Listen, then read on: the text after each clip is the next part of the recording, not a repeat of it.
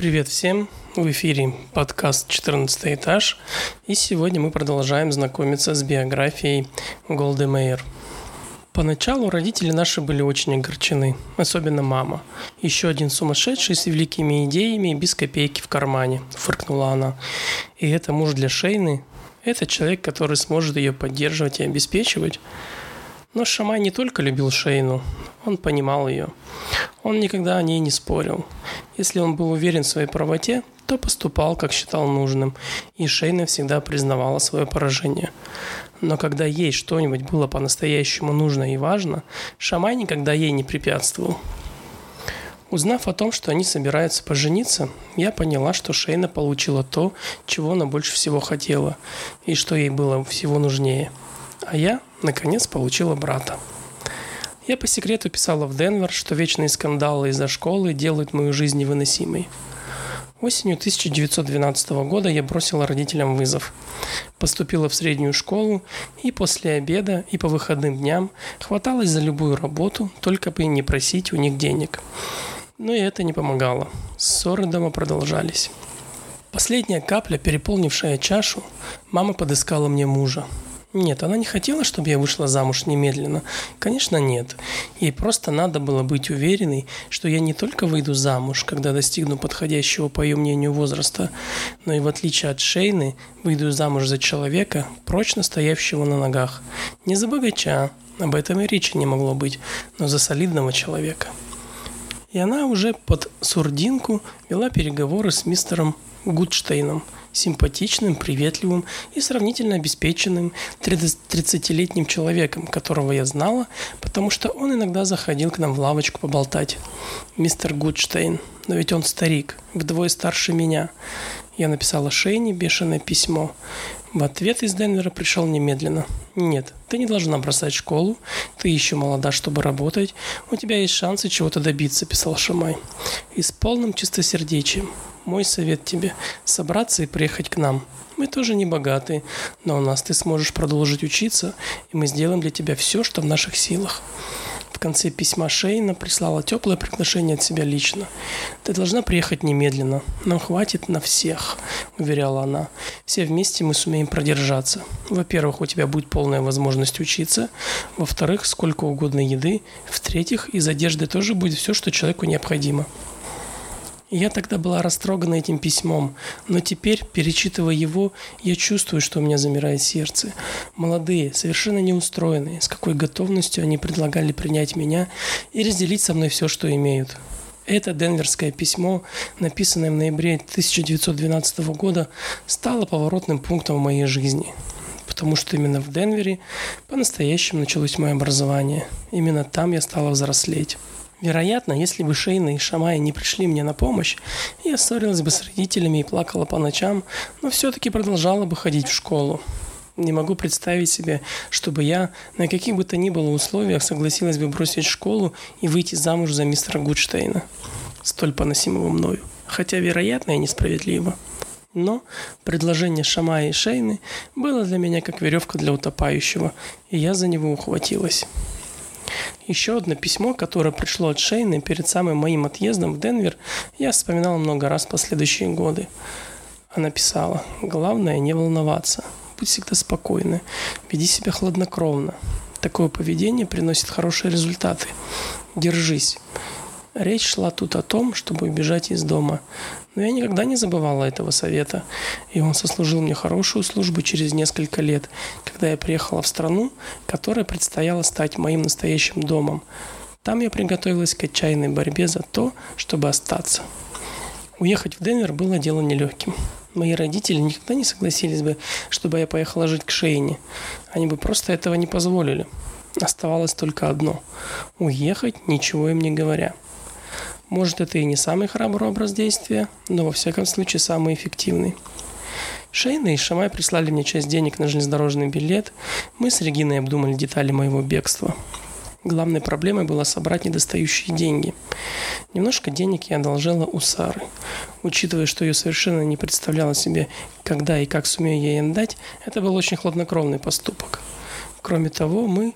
Региной стали прямо на улице уговаривать новых иммигрантов брать у нас уроки английского по 10 центов в час.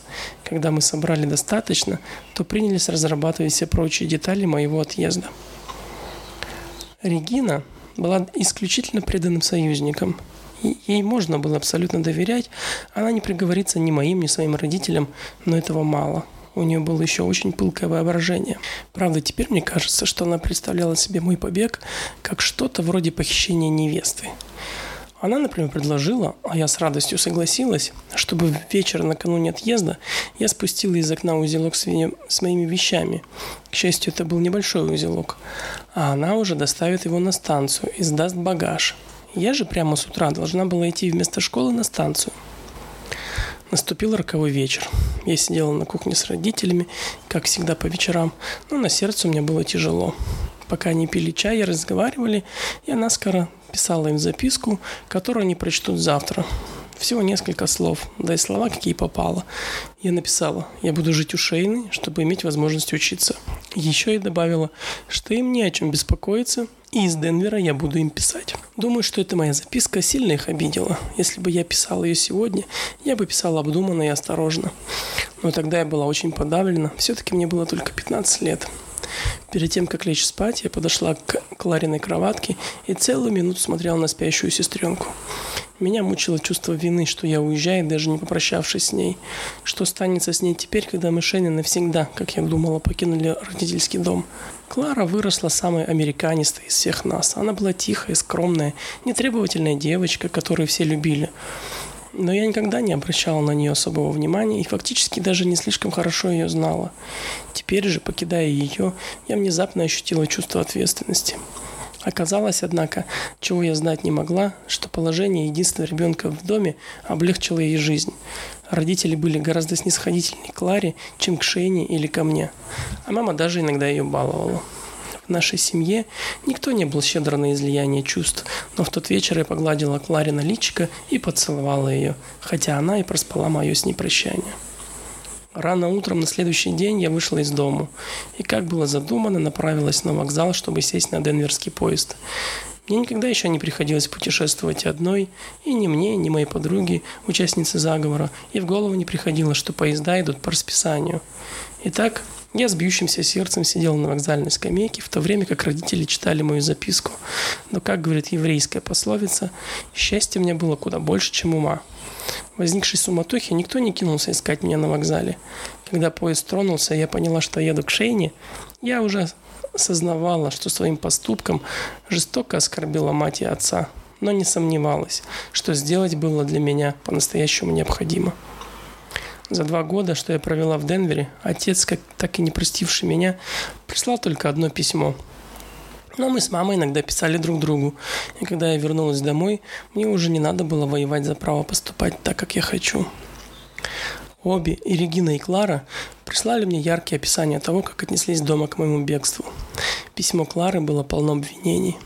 Мама горько плакала, потом вытерла глаза и пошла к Регининой матери.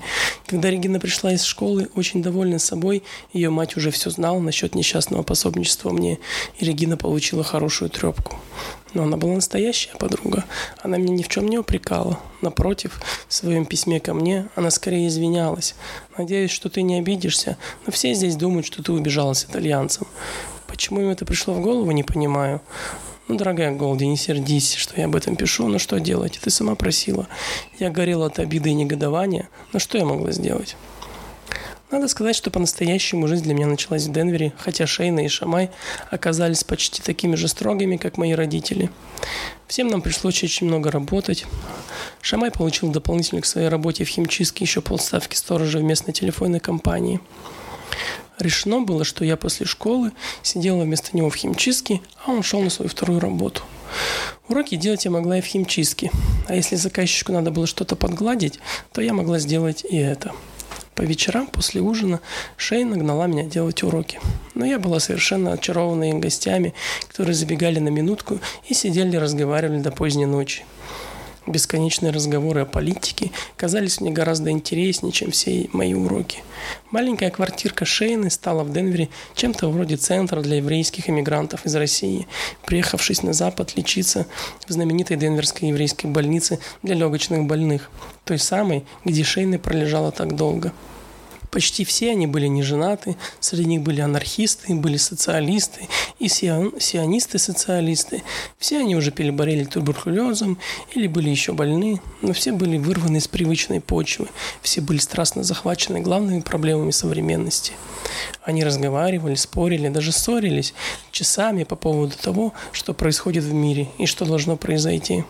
Разговаривали о философии анархизма Эммы Голдман и Петра Кропоткина, о приезде Вильсона и о ситуации в Европе, о пацифизме, о роли женщины в обществе, о будущем еврейского народа. И безостановочно пили чай с лимоном. Я благословляла эти чаепития, потому что благодаря им мне удавалось, несмотря на то, что Шейна это очень не одобряла, засиживаться до поздней ночи. Я взяла на себя обязанность дезинфицировать чашки после ухода гостей, и против этого редко кто возражал. Конечно, я тут была самая молодая, и мой идиш был не такой литературный, как у большинства спорщиков, но я ловила их речь с такой жадностью, словно от них зависели судьбы человечества. Через некоторое время я иногда стала выражать и собственное мнение. Я не знала, что такое диалектический материализм и кто, собственно, такие Гегель, Кант и Шопенгауэр, но я знала, что социализм – это демократия, право рабочих на приличную жизнь, 8-часовой рабочий день и конец эксплуатации.